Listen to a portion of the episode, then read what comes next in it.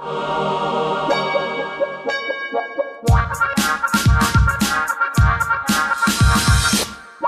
Sniffer. Guess what I did last night? What? I'm batching it right now. My partner's away. I stayed up. I watched True Romance, the director's cut. Mm-hmm. I watched Mad Men season four, the first episode, mm-hmm. four times. You are mainlining I'm it. Totally hooked on Don Draper and Betty. Totally. And I didn't get up until one o'clock this afternoon. one p.m. Kathleen Baum. You're lazy, so-and-so. What would your Scots ancestors say about that? Oh, oh. oh they would have wow. been happy. I would do that if I could sleep in that late. Oh, I felt so good. I yeah, bet. You look very peppy. I am peppy. I should be. You've been up for five hours.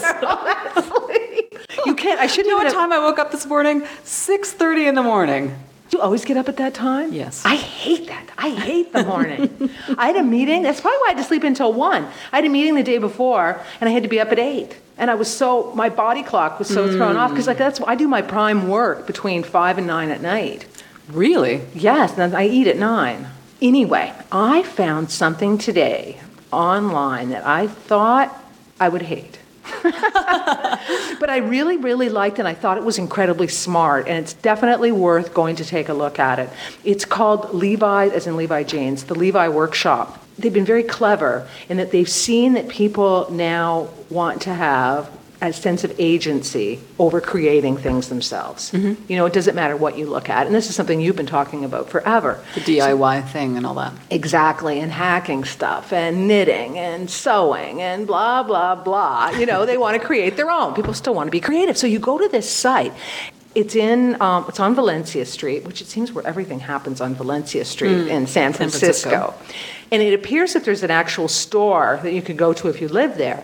But if you want to go virtually, you can go and you can create a bandana, style, like stylize your very own bandana. You can create a, ca- a calendar. You can create uh, your very own dance playlist.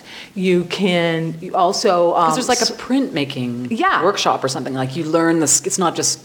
You know, you don't just order it online like you No, no, you have skills, to create it right? yourself. Yeah. But then the other thing that you do, though, is that you compete with other people to see who can come up with the best dance playlist. Mm. So you have that competition thing, mm-hmm. and then you also have... Um, The, the chance to create a, you know, your own virtual bandana. Now, the only thing I'm not sure is, is that if you could have it sent to you. That's one thing.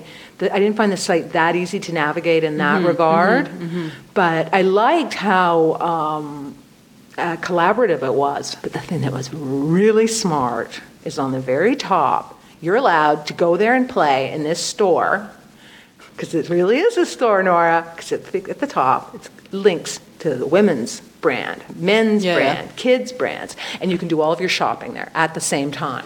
I thought from a branding perspective, it was um, there was a lot of interesting stuff going on there.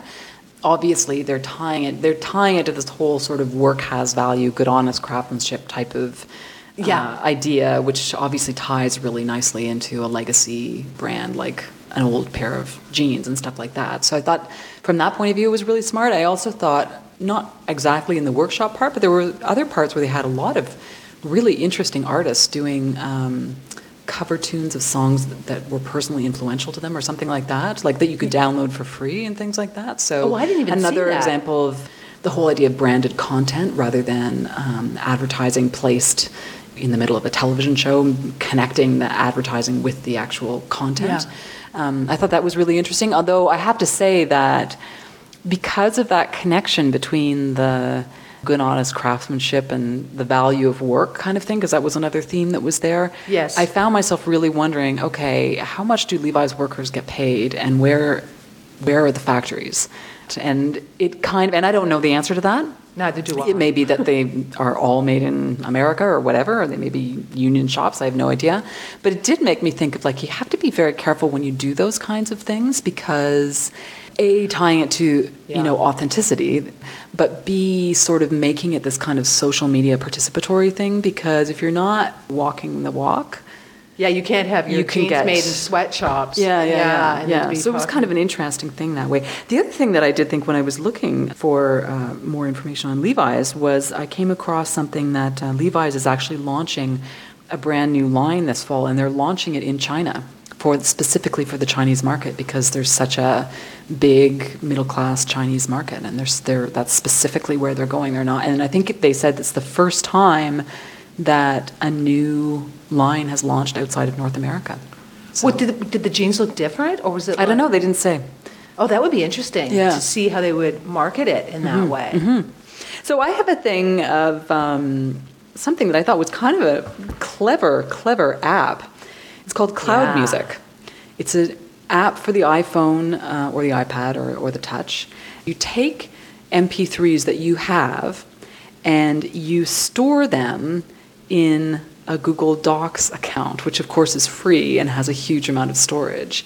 So essentially what they're doing is piggybacking on the fact that this giant behemoth Google has, you know, these server farms galore and can make enormous amounts of data uh, freely available to a lot of people.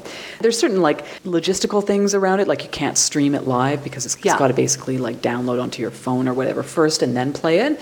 But I thought, what a clever and slightly wicked technology just to sort of piggy- piggyback on top of Google Docs like that, and made me wonder what Google was thinking. But the, the other thing that surprised me more about uh, about the article was that they mentioned just in passing that Google has a rumored music service. Yes. Which I had, had no idea. So I poked around a little bit about that, and they're looking at maybe the end of this year to launch um, Google Music as a um, subscription-based paid service. Which I thought, I mean, I have to say, I don't know if subscription-based will work, to be honest with you, but I have to say, like, the more, the bigger and more powerful Apple gets, the more I am happy to have Google to keep Google. them in check. Yeah, it's like they're Mothra to Apple's Godzilla, you know?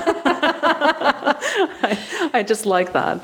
I don't know why, but I like the idea of it. I don't like any, even though I spent a hideous amount of money uh, at the iTunes store. I've never liked the idea that my music is just on my computer. But the fact that I could back it up and have everything in a cloud, in the Cloud Music store as well, mm-hmm. it would be, I think that would be worth it to me, to actually to be able to store my library somewhere like that. Yeah, it said that basically right now with the Google, you get one gigabyte of storage for documents, which is basically enough for twenty-four albums. Mm-hmm. But then after that, you can pay up about five dollars a year, it says here, for twenty gigabytes of storage. Right. Or, or, and then you can pay even more. So you could have your whole entire collection in Cloud Music. Yeah, no, it's pretty neat. They had a little write-up about it at Wired. We'll have a link to it at uh, at our blog. And I, th- I just thought it was really, really, really clever. But yeah, what, what would you guys go for, a subscription model for music? I am very curious to see, like, Spotify, if it ever comes to North America, I think would clean up, because they have a free ad-based one and a premium one that you pay for. Come to the blog for links to these stories and more. the sniffer dot net. Join the discussion. People are actually commenting. They which are. Makes us very, very happy. We have to go too. Yes. Okay. Bye-bye. Bye.